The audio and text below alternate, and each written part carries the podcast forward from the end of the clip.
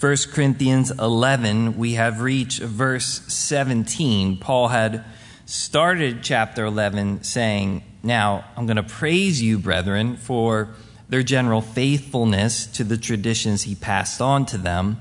And then he had to instruct them, particularly in relation to head coverings and what was happening in the church. But again, we made the point last week, even in that, the language was very different than some of the other things that he had addressed them on. But now, when he comes to verse 17, and he's going to address some of what's happening at the Lord's Supper, the language is a little different again. Paul says this Now, in giving these instructions, I do not praise you, since you come together not for the better, but for the worse. For first of all, when you come together as a church, I hear that there are divisions among you, and in part I believe it. For there must also be factions among you, that those who are approved may be recognized among you. So, Paul, again, had just praised them, but now he is moving on to a more corrective situation, something that uh, is pretty serious happening here in their body. And unfortunately, things are so bad that he literally will say to them that they come together in verse 17 not for the better, but for the worse. He'll even end this chapter in verse 34, giving them that warning, saying, Lest you come together for judgment. And I think it's pretty remarkable, even in that simple statement, to say that there's a possibility that a Christian gathering can produce more harm than good. I think we, we can take it for granted what we're doing when we come to gather and come to God's house and meet with other believers. And very often there can just be a kind of thought that, hey, when we gather and get together with unbelievers, or excuse me, with believers, not unbelievers, that something good has to be happening. But but here Paul's literally saying, no, the way you guys are coming together as believers, it would be better if you didn't do that. You're coming together for the worse. There's something that's being produced in your coming together that isn't good. And the context in this type of coming together that Paul's referring to is what they would call these agape feasts or love feasts where they shared communion together. It seemed to be a practice in the early church. Acts 2:46 speaks about them meeting together regular. Jude 12 would say these speaking of false teachers are spots in your love feasts while they feast with you without fear serving only themselves.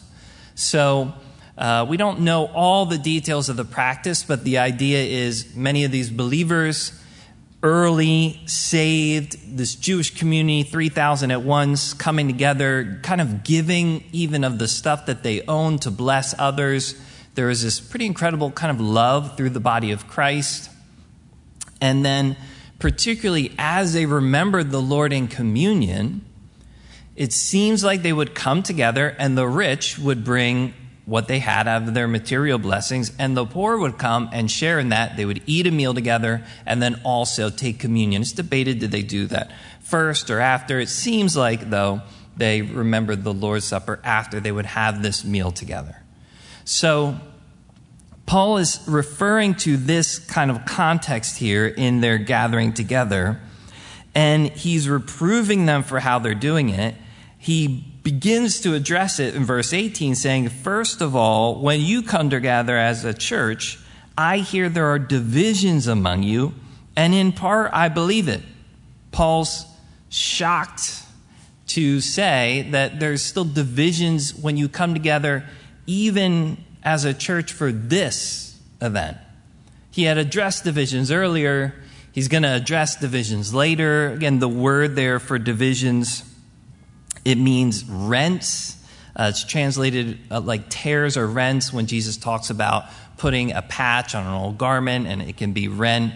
That word is used there. It's talked about divisions around the message and person of Jesus Christ. Constantly, the crowds and the religious leaders are divided over him. They argue there was a division over the things that he said. John 7 43, 9 16, 10 19 the, the idea is we already know there were some party divisions. I'm of Paul, I'm of Apollos in regards to teachers and certain things being taught. But now he's saying, even in this, and it, he seems almost like I don't even want to believe it, but in part I do. And he'll give a kind of a theological underpinning for why he has to believe this could be true of them. Verse 19 For there must also be factions among you, that those who are approved may be recognized among you. Paul's kind of reasoning behind this here even though he doesn't want to believe it specifically of them, he knew that this was something that would have to happen in the church. That he says those who are approved may be recognized. And really, this has happened from the early church all the way on. There's always a divisive factor because of the world and the flesh and the devil. He's not necessarily making it happen as much as saying this is a reality. We know it. From the very beginning, Judas was a part of the 12. There was a division there, and it was shown who was approved as a true follower of Christ and who was not. There was Ananias and Sapphira. There were Hymenaeus and Alexander. There were the Judaizers. In the early church, there was these constant kind of things that would roil up and positions that believers would be put in to have to make a choice or a stand on something. And Paul's saying, hey, even in your midst, I hear there's divisions. I don't want to believe it, but factions have to come. I know this is a reality. Divisions, tears, heresies are going to appear in the church, and they're going to reveal the truth about God's people. Matthew 18, 7, Jesus would say, Woe to the world because of offenses. For offenses must come, but woe to that man by whom the offense comes. Uh, we're seeing this again all over our world. The church in general, there's divisions in the Presbyterian church, the Anglican church, the Methodist church. This is kind of all over the place. People are having to make choices. And these divisions happen on a local level in churches, and they happen in relational levels. At some point, all of us are going to be put in a position where we have to decide whether we're standing with Christ, standing on truth, or dividing over something that maybe isn't very important, or just going a total different direction. And Paul says, hey, when you see divisions, understand they have to come. And they also reveal something. They, they also show you who the true disciples are. When Judas left, that original crew. If you thought there was going to be one group in the world where there wouldn't be a division, it would be the disciples of Jesus Christ, right? But Jesus allowed that to happen even there because he knew it would happen all through church history. And now we don't have to be scandalized by it. We can recognize Christ is still in control. And it's just important that you and I, I think, are careful about divisive voices in our life and it's also important we figure out which side we're on. Uh, very personally, that becomes important, right? Woe, Jesus was said to the world because of offenses. They have to come. But woe to that man or that woman through whom the offense comes. You don't want to be the person causing that. So, Paul says, I don't want to believe this about you guys, but I know it's a reality. This has to happen in the church world. This is going to happen in the church world. And that some are going to be approved and recognized through it. Therefore, he's going to come more directly to it now. When you come together in one place, it is not to eat the Lord's Supper. For in eating, each one takes his own supper ahead of others. One is hungry, and another is drunk. What? Do you not have houses to eat and drink in? Or do you despise the church of God and shame those who have nothing? What shall I say to you? Shall I praise you in this? I do not praise you. Paul's point here is very simple. They think that they're taking communion. Again, he says in, in 20, he says, when you come together in that one place, it's not to eat the Lord's Supper. You, they thought, we're getting together to have communion. And Paul's saying, actually, you're not taking the Lord's Supper. You could, you could emphasize the Lord's there because what he's saying, what you're doing is totally out of character with the person who instituted the supper. Your manner of action and interaction within the body of Christ during what you call the Lord's Supper in these feasts is totally out of order. He says, I don't know what you guys are eating, but it's not the Lord's Supper. Something else is going on here. He says, in eating in 21, each one takes his own supper ahead of others. One is hungry, another is drunk. He's pointing out some of the, the problems. We don't know exactly how all this works out. There are a lot of different guesses. Most of the time, they would have these meals in a home. In some of the larger homes, there would be a triclinium where there'd be a couple tables and a larger atrium. Some people think the rich and kind of well to do people were having their you know, their special crew in the triclinium and everybody else was kind of on the outside in the atrium. Some people think that it was more about the timing. It seems like they, he said, he mentions eating early. Like a bunch of people say, oh, it's a seven. Let's show up at six. We'll eat. Oh, we already ate, guys, you know, and there's nothing left. Uh, certainly, we know in the Old Testament there was different portions that would that were handed out. Sometimes those who were honored would have a larger portion. So maybe some of the more well-to-do people are having the larger portions. The poor people are left kind of separating haves and have-nots, and those who are poor are just left with maybe the bread and the wine. Not to mention, he also says another is drunk, one person's left hungry and another's drunk. It just shows total excess, selfishness, right? However, exactly it was working out. Said there's some people there that are so stuffing themselves, another person sitting there hungry that's had nothing. And then another person so stuffed themselves that they're totally drunk before they're about to take communion. Paul says, Should I praise you for this? This is this is it's likely a mix of all these things. We're not sure. There are probably some of the things that he didn't mention that were happening. But the end result was, he says in verse 22, do you despise the church of God and shame those who have nothing? Despise is the word used in Matthew 6:24 for the two masters. Jesus said, "No man can serve two masters. He will love the one or despise or hate the other." It's the same warning giving in Matthew 8, 10, 8, 18 10 for despising little children. Jesus gives a pretty stern warning about that.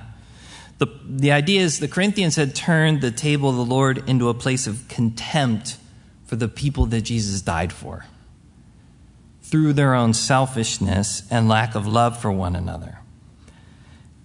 Paul has no praise for them in this. Now, it's not like the rest of the church through church history has done communion perfectly here. Uh, Charles Hodge, in his commentary, says if within 20 years of its institution the Corinthians had turned the Lord's Supper into a disorderly feast, although the apostles were still alive, we need not wonder at the speedy corruption of the church after their death. Like, this is happening, and apostles are alive in the world. The, the people who were literally there at the meal and it's already messed up. This is humanity here uh, that Jesus came to die for. So, what Paul's going to do now is he's going to go back to the very basis of this supper, this communion, and start from there and remind them about something.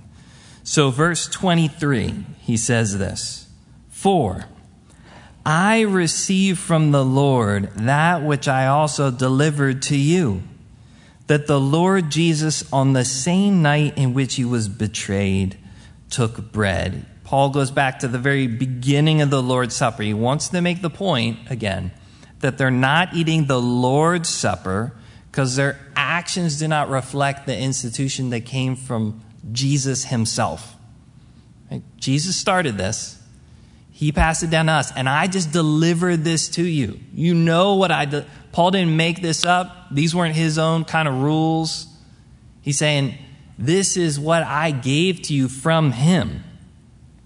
Literally, Paul says that he received this from the Lord. Paul is claiming a direct revelation from Jesus himself. He'll do that on more than one occasion. He'll talk the same in terms of his gospel that he shared in Galatians 1. But uh, somewhere along the line, because Paul was, as an apostle, not like the other ones, Paul was not there at that meal. Paul says Jesus came to him and told him about communion, about that night. That this is such an important thing on Jesus' heart that he will not allow the apostle being sent to the Gentiles to go out without direct institution from him. He's going to put this in Paul's world himself and then send Paul out. And Paul just says, I'm just delivering this to you. I'm, I'm just giving to you what was given to me. People guess as to when or where that happened. Maybe his years in Arabia or at Tarsus, we're not sure. But the point is that, that Paul wants to make I'm, I am just passing down to you what was given to me from Jesus himself. Again, your, what you're doing in relation to communion is, is totally out of whack with the character of the person who instituted this meal. And they needed to see that. Now, certainly, Paul will also bring up, I, I think, in the context here, this is important. He says that the Lord Jesus, in verse 23, on the same night in which he was betrayed, took bread he also wants them to say, or to see here, that when Satan was doing his worst, the Bible literally says Satan entered into Judas. When Satan was doing his worst, Christ was victoriously giving one of our most cherished blessings. Jesus is still winning. But the night that Jesus was instituting this, he's literally being betrayed. And sitting at that first communion table was a person that was a betrayer. And yet, how did Christ treat him? Wash his feet with respect, with love. What, what is the character of the person on this very night? Paul wants to point out. This, this one who instituted this supper that we're remembering He's like, and you guys can't even wait to eat for a brother or sister in Christ. It puts it, it puts things in context here. Now he's going to continue on. He'll say, verse 24, he took the bread, and when he had given thanks, he broke it and said, Take and eat. This is my body, which is broken for you. Do this in remembrance of me. And in the same manner, he also took the cup after supper, saying, This cup in the new covenant in my blood, this do as often as you drink it in remembrance of me.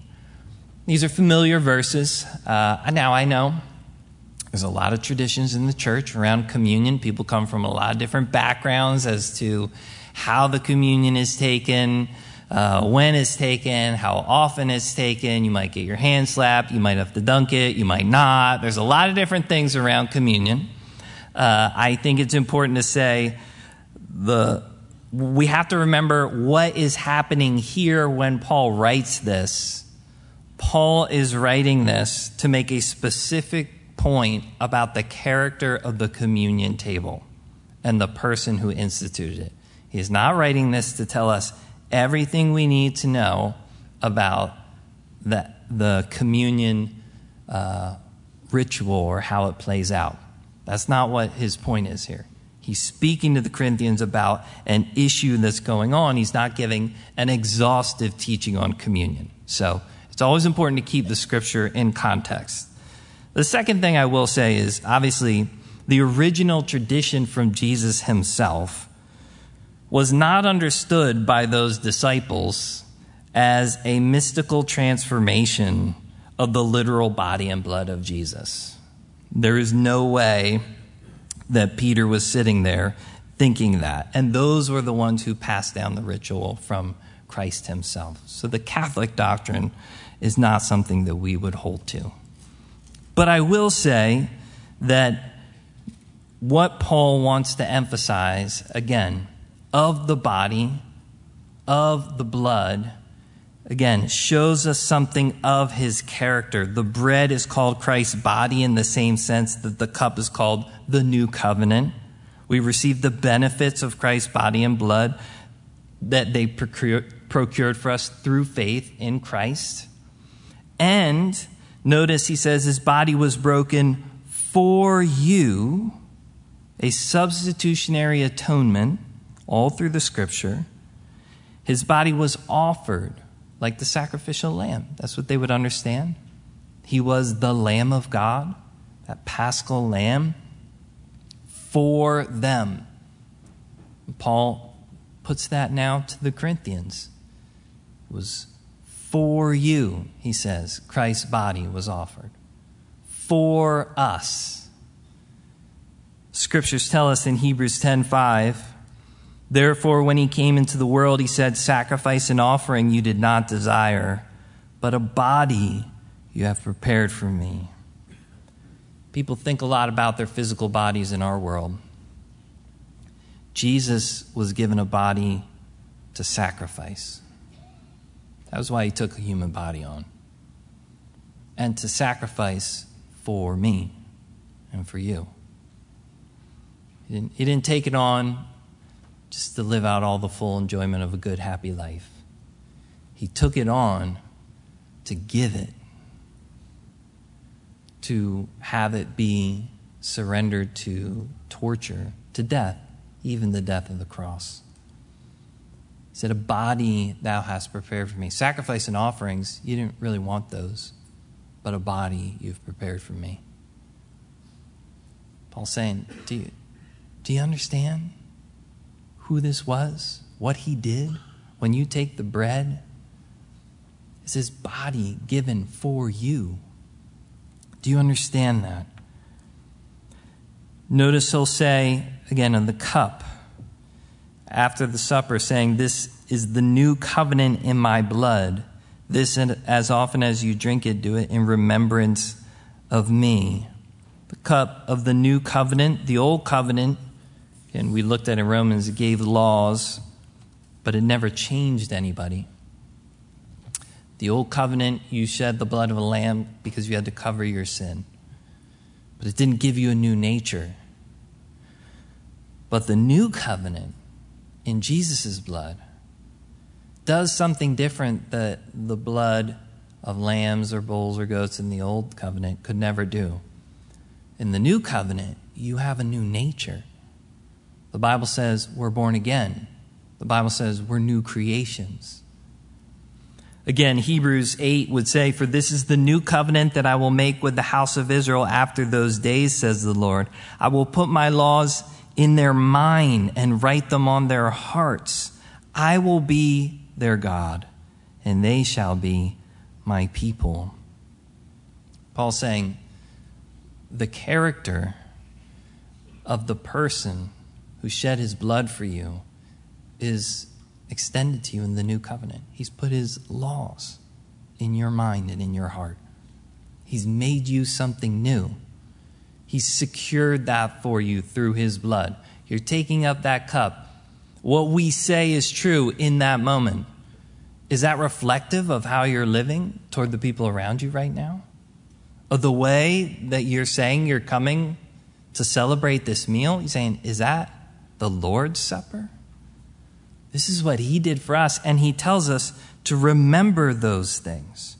Paul wants them to see and remember how giving Jesus is, how loving Jesus is, and who he made them in the new covenant in his blood. And then say, Is that the meal you're celebrating? Is that how you're treating one another or relating to one another? In light of the reality of those things? 26 He'll say, For as often as you eat this bread and drink this cup, you proclaim the Lord's death till he comes. So every time they came to the Lord's Supper, they were going to proclaim something. That word proclaim is most often translated preach in the scriptures. They would preach something. They were saying something. They were saying something about Him and they were saying something about themselves. And when we take communion, we say something about Jesus Christ and about ourselves. We say He's a great Savior. We say that we're great sinners. We also say we've been made a part of something. And whatever's said about us is said about the people around us, too. Whatever we think about them, Jesus did the same for them. He died for them. Paul says, What are you proclaiming? As often as you do it presently, you do show forth the Lord's death in the past until he comes in the future. Because when he comes, there's no more worrying about forgetting it. The problem is now we forget the things we need to remember. Usually remember things that would be best if we forgot. But in this scenario, Paul's saying, what, what are we proclaiming? If somebody just showed up at that Corinthian meal, what would it say to an outsider? And somebody shows up at one of our communion services, what will it say? They sit down next to us and watch how we worship or pray or seek Him in His Word or interact with one another. Would that unsafe person walk away and say, like, those people don't care about each other? That person didn't even sing a single sentence of that song. They must not really believe that. They were distracted on their phone the whole time. What do we proclaim? This Corinthian church, what they were proclaiming was not that they were taking the Lord's Supper. They were proclaiming something else, and they needed to see that. Paul says, Can I praise you for this? I can't praise you for this. Therefore, verse 27, he's going to bring back his line of correction here. Whoever eats this bread or drinks this cup of the Lord in an unworthy manner will be guilty of the body and blood of the Lord. But let a man examine himself, and so let him eat of the bread and drink of the cup. Therefore, takes us back. Paul comes back to his correction here. He's shown them again what Christ instituted, reminding them about who he is and what he did on our behalf challenging what they're actually saying, and then says, if you don't recognize that, you can take the Lord's Supper in an unworthy manner. Now, what does Paul mean by that? First, it has nothing to do with unbelievers. They're not even in the context. Paul is talking to the Corinthian church here, who's taking communion and remembering Christ. Secondly, it has nothing to do with their own personal worthiness in terms of salvation. That was the very reason Jesus had to die. That was why he gave his body for them and shed his blood.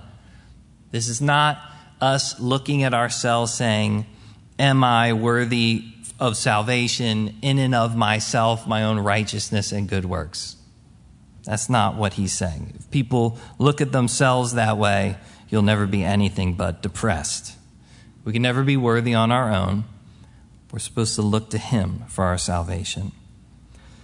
Paul is not talking about the worthiness of the person here. He's talking about the worthiness of the manner or motives in which they come to the Lord's Supper. I actually find it very interesting. Paul never calls into question the reality of the salvation of these Corinthian believers.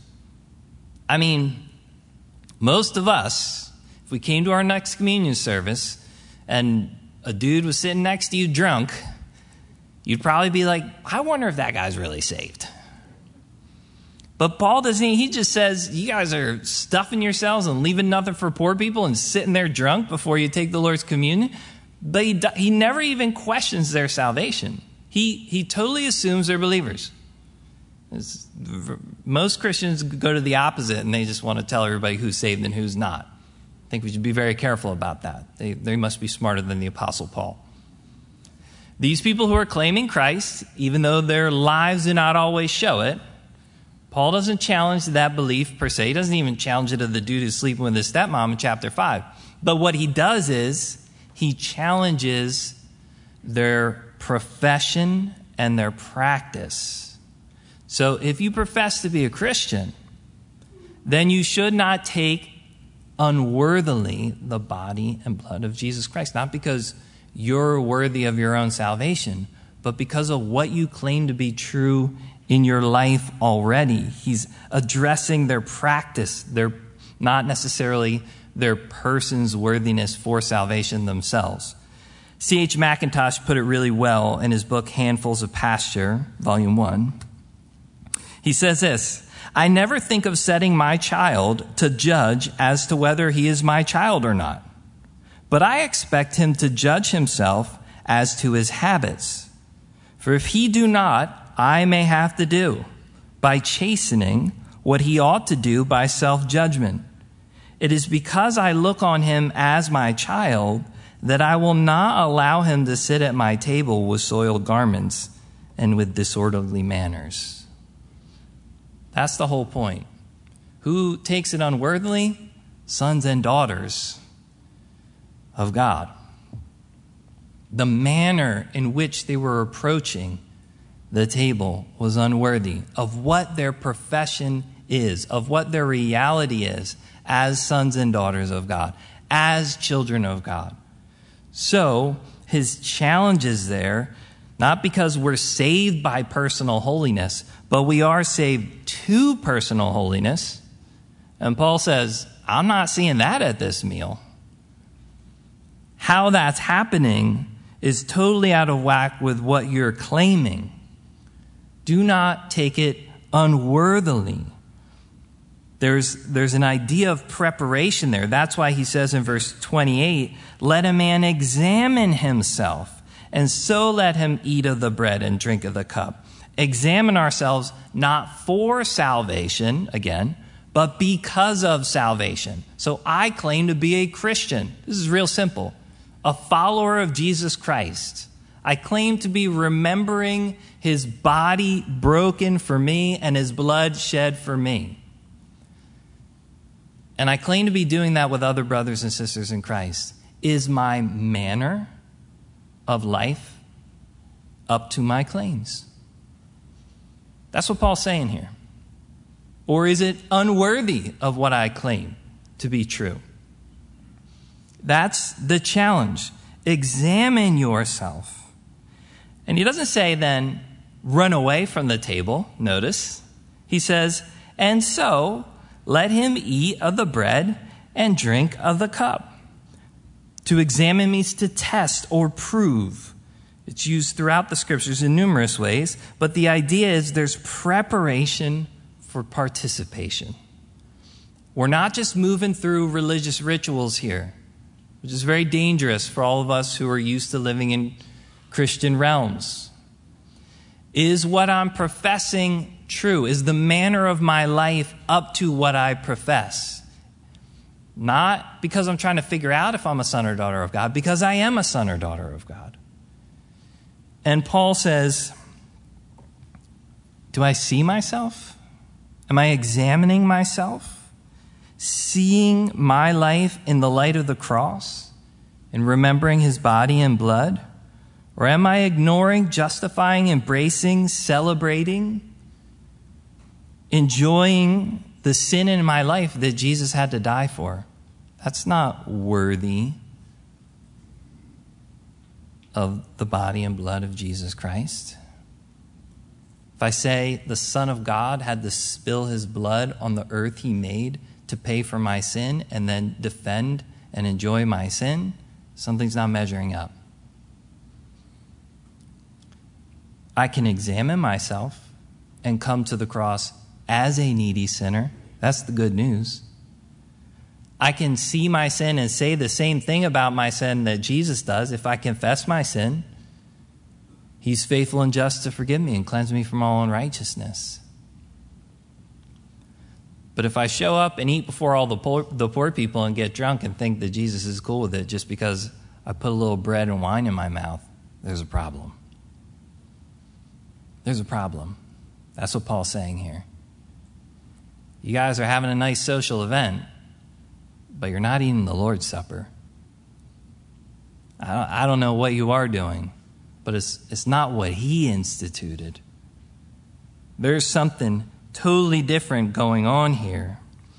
To take part in the Lord's Supper that way makes me guilty of the body and blood of the Lord. I'm acting like those who ignore or reject or resist the fact that Jesus paid for their sins on the cross. I'm acting like those who are unsafe. But Jesus paying for my sins on the cross is what my whole life is about. We can make the same mistakes that those early Israelites made. They literally left the Passover exited Egypt, went through the Red Sea, and like that, they're already worshiping another God. So quickly forgot what their freedom was all about. And here are the Corinthians. I'm sure it started well. I'm sure believers were loving one another and they were having this meal. And pretty soon, the meal turned into more about the food and more about who you're hanging out with and more about the social setting. Pretty soon, selfishness, sin gets involved. And what's happening, the main thing that's happening, totally to the side. Paul says, if you eat that way, unworthily, you make yourself guilty of the body and blood of the Lord. Have you forgotten what your life is all about, what Jesus has actually done for us. I have to realize where all my hope and forgiveness is. Then I realize that all those around me in the body of Christ have the same hope as the foundation of their lives. Paul says, Examine yourself then. Let a man examine, I'll emphasize this word, himself. And so let him eat of the bread and drink of the cup. Not everybody else. You might be sitting there looking at some other person saying, Man, they're a sinner. I know their life is a wreck. But they might be sitting there repenting, actually, while you're judging. And you might have something in your life that maybe isn't quite as obvious that's unrepented of. What Paul says is let man examine himself. You're coming to the Lord's table. Then partake, eat, drink. We all come as sinners, but are we sincere? Do we come saying about ourselves what Christ says about us? He'll extend this here, verse 29. He says, For he who eats and drinks in an unworthy manner eats and drinks judgment to himself, not discerning the Lord's body. He's not seeing the true weight of it. For this reason, many are weak and sick among you, and many sleep. For if we would judge ourselves, we would not be judged. But when we are judged, we are chastened by the Lord, that we may not be condemned with the world. Sincere and humble examination in the light of the cross. If I don't do that, I put myself in the place where God can chasten me as his son or daughter. That's what Paul's saying. He said, if you're eating and drinking in an unworthy manner, if this is the way you're going to continue to participate in the Lord's Supper, you are going to even drink judgment to yourself because you're not truly discerning what the Lord's Supper is, is, about. You're not actually recognizing what you're doing. You're going through the motions, we say.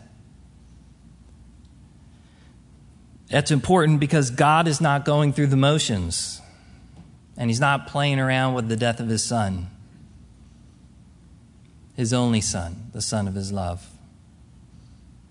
It's not a joke to him, never has been, never will be. It's the best thing on the face of the earth. It's the only hope mankind ever had. But it's not a game. And that's why Paul says in verse 30 for this reason, we don't know, maybe this has been passed down to him He said, Many are weak and sick among you, and many sleep. Sleep is the word for a believer's passing out of this life. Paul says, Hey, this, is, this verse means exactly what it says. God's judgment is literally physically upon some of you because of this. That's why this is happening in your midst. We have cases of this through the scripture. King Josiah was a great king, went and tried to fight a battle God didn't call him to, and he died in that battle. Samson, Ananias, Sapphira, 1 John 5 talks about a sin unto death. There's places where God steps in to judge not the loss of salvation, but a present chastening so that we're not condemned with the world. You'll notice he'll say that in 32. He says, When we are judged, we are chastened by the Lord that we may not be condemned with the world. God loves his sons and daughters, which means he's active in your life. Because he loves you, he will never be the senile grandpa God out there who's like, ah, just have a good time and stuff you up with some candy and send you home. No, he loves you enough to be involved in everything in your life. And he'll chasten you when you need it. And he says, guess what, guys? This is the reason some of that chastening is happening in your midst. If that kind of scares you, well, it should. Again, God's not playing games. There's a famous preacher who used to, they say, lean over the pulpit and say, It's a serious thing to believe in God. It's a serious thing to say you believe in God because He's God. And we're not. He's creator, we're creation. He's good, but I don't mess around with Him. That's not what He's there for, particularly into playing religious games with the death of His Son. He means business. Eternity is on the line for people. Heaven and hell is on the line. And God sees things with the perfect weight, which we typically don't. And so when He needs to step in, He will. And He cares more about His Son than we know, and He cares more about His bride than we know. And He cares more about us as individual sons and daughters than we know. And so Paul says, because of your unworthy actions that have been left unjudged, God is now stepping in. And He's going to deal with this situation. He'd say, 31, For if we would judge ourselves, we would not be judged. This is Paul's help. What does he want the Corinthians to do to keep themselves from this chastening? What's our preventative measure? Paul says very clearly here it's self judgment. If we would judge ourselves, if we would discern ourselves, we're not, he's saying, you guys aren't seeing yourselves clearly. You think you're just going and having a nice meal together. But he said, from a spiritual perspective, what you're doing is a total wreck. It's not even the Lord's Supper. You're, you think you're having a good time gathering together, and Paul says your gathering together is actually for the worse. And look at what's happening in your midst. God has to step in and judge. If you would judge yourselves, you would not be in that position. To judge ourselves is to say what's true of our own sin in the sight of God, not in the sight of the culture or of the other people around us or even the other mature Christians we know, in the sight of God. Seeing things correctly is seeing things the way God sees them. That's what divine revelation is, it's what light is is to see my manner of living and my motives for living as God sees them. There's three levels of basic biblical judgment. The first level of basic bi- biblical judgment is self judgment. And what that means is the Holy Spirit reveals to me my sinful nature in some regard. I cannot even see my sinful nature on my own. David would say, Lord, please reveal to me my secret sins. Keep me from presumptuous sins. He knew that he could be self deceived. Lord, please create in me a clean heart, O God. Put truth in my inward parts. He, he recognized his own penchant for self deception. And self judgment is where the Holy Spirit speaks to a believer's heart, because if you're his son and daughter, you have his Holy Spirit, and the Bible takes that for granted. He's written his laws on your mind and your heart, and when you step out of his laws, he will speak to you and to your conscience. And you will sense that in your conscience and you'll know it in your spirit. And that's the first line of judgment. If we can deal with things there, that is the best place to deal with things. If God's convicting you and you're like, I hate that, love it. Love it instead. Be like a wise man. Proverbs talk about a wise man wearing that like an earring. God, I will take, God, please give me a sensitive conscience. Let me hear what you have to say to me. That's the first level of judgment. Things get settled between me and him. Repentance before me, between me and him is a blessing. And God gives that to an individual as a gift. If I can deal with things there, that's the best place to deal with them. The second level of judgment the Bible gives us is church judgment. Paul had already mentioned this earlier, and it comes both personal and public. Matthew 18 talks about it. There's a lot of scriptures that talk about it 1 Corinthians 5, Galatians 6, 2 Thessalonians 3, Titus 3. There's a lot of scriptures that talk about church judgment, but what happens is this if I, as a personal individual, refuse or resist the work that the Holy Spirit is using in terms of self judgment, my sin that I have defended or excused or embraced for some reason spills out to other people around me.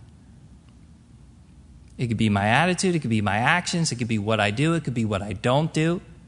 But at some point, that unjudged sin that I have not self judged is now going to be brought out to those around me. And somebody around me is going to say something. Or the church is going to step in and say something, as Paul said they had to in 1 Corinthians 5 the judgment becomes public because you've refused to judge it privately.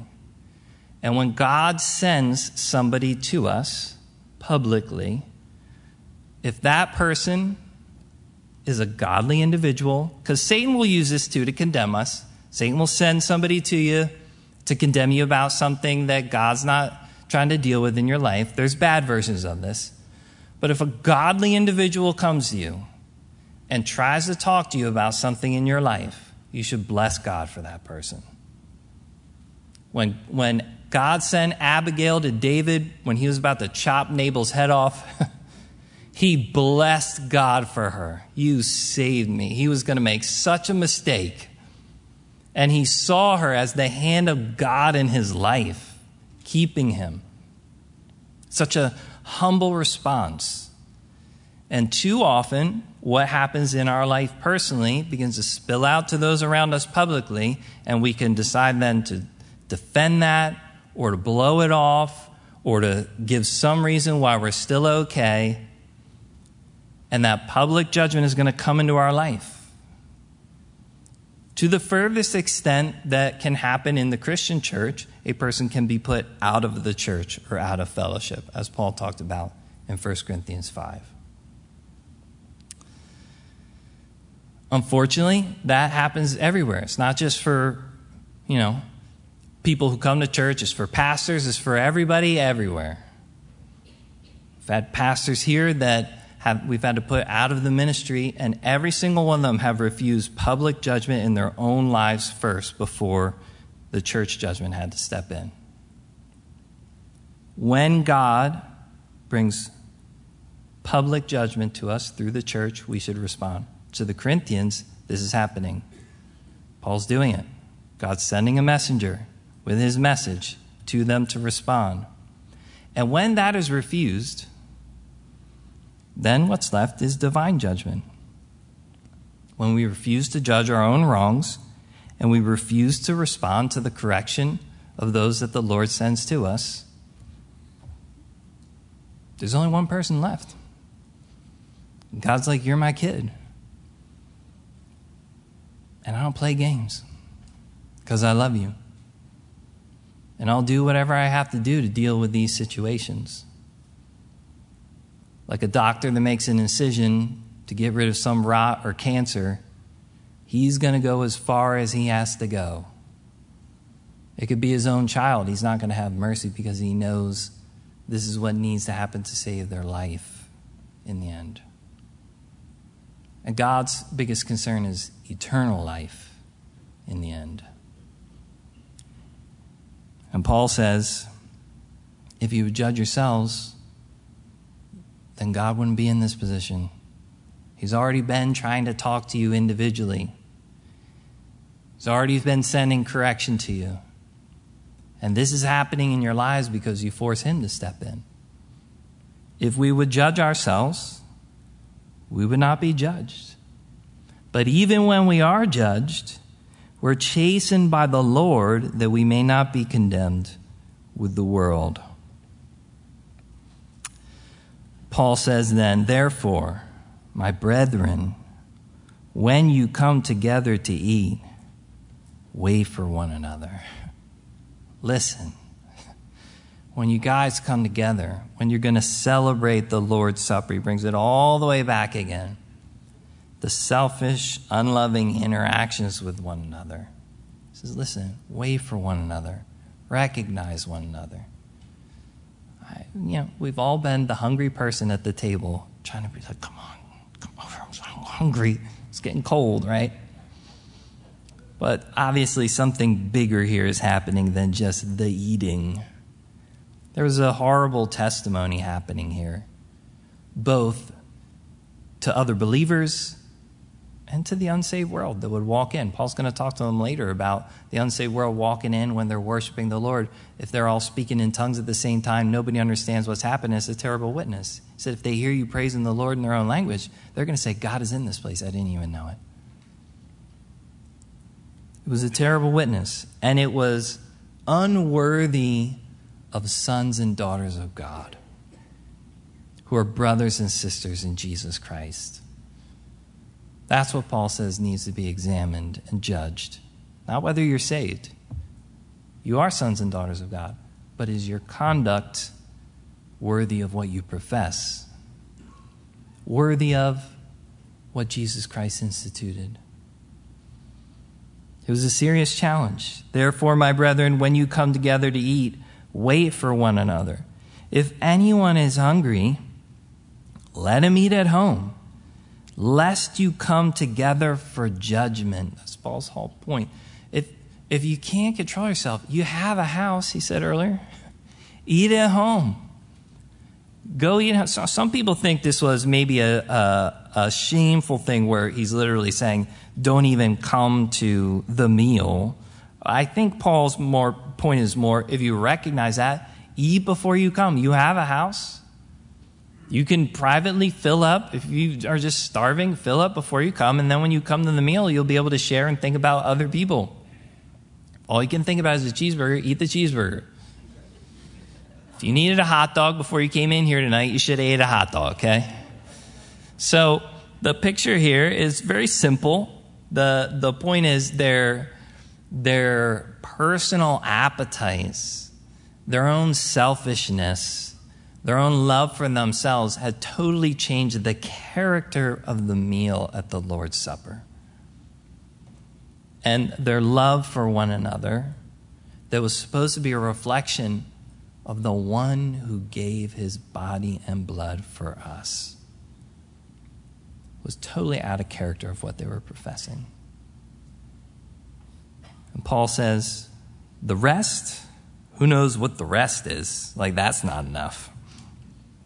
The rest I will set in order when I come.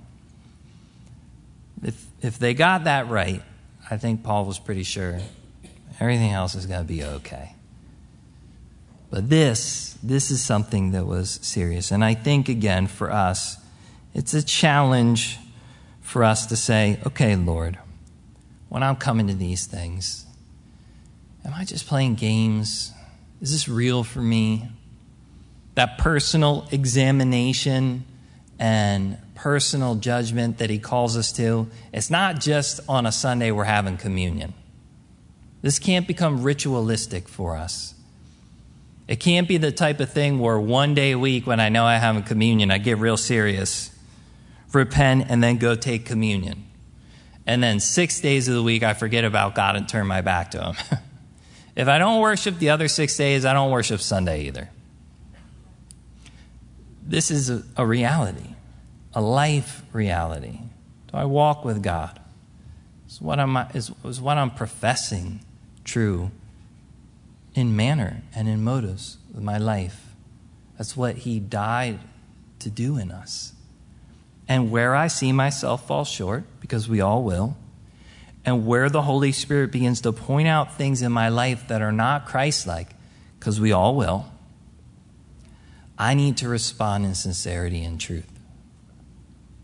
And when I do that, Paul says, then come, eat the bread, drink of the cup. It's there for you. God has made a way for imperfect sinners to walk with the Son of God. We walk in the light and have fellowship with Him, and His blood cleanses us from all sin. There's no greater gift in the world. Let's stand. Let's pray. Lord Jesus, what can we say but thank you? We know outside of you, Lord, we have no hope. Outside of you, we have no life. Outside of you, we have no Father to watch over us and keep us, and even to chasten us and discipline us as sons and daughters. So, Lord, I pray that you would give us sincerity of heart. I pray that you would make true of us what David prayed, that you would unite our hearts to fear your name. And I pray, Lord Jesus, that we can walk with you in true light, Lord Jesus, that we could examine and judge ourselves through the light of your Holy Spirit. And have no fellowship, Lord, with the works of darkness. And we thank you, Lord Jesus, again, that when we draw near to you, you draw near to us, that you promise that. So, Lord, you know where each of us are individually, you know what we need from you in these things. I pray, Lord, that you would graciously provide those things in your Holy Spirit. Pray for you. We pray these things in Jesus' name. Amen.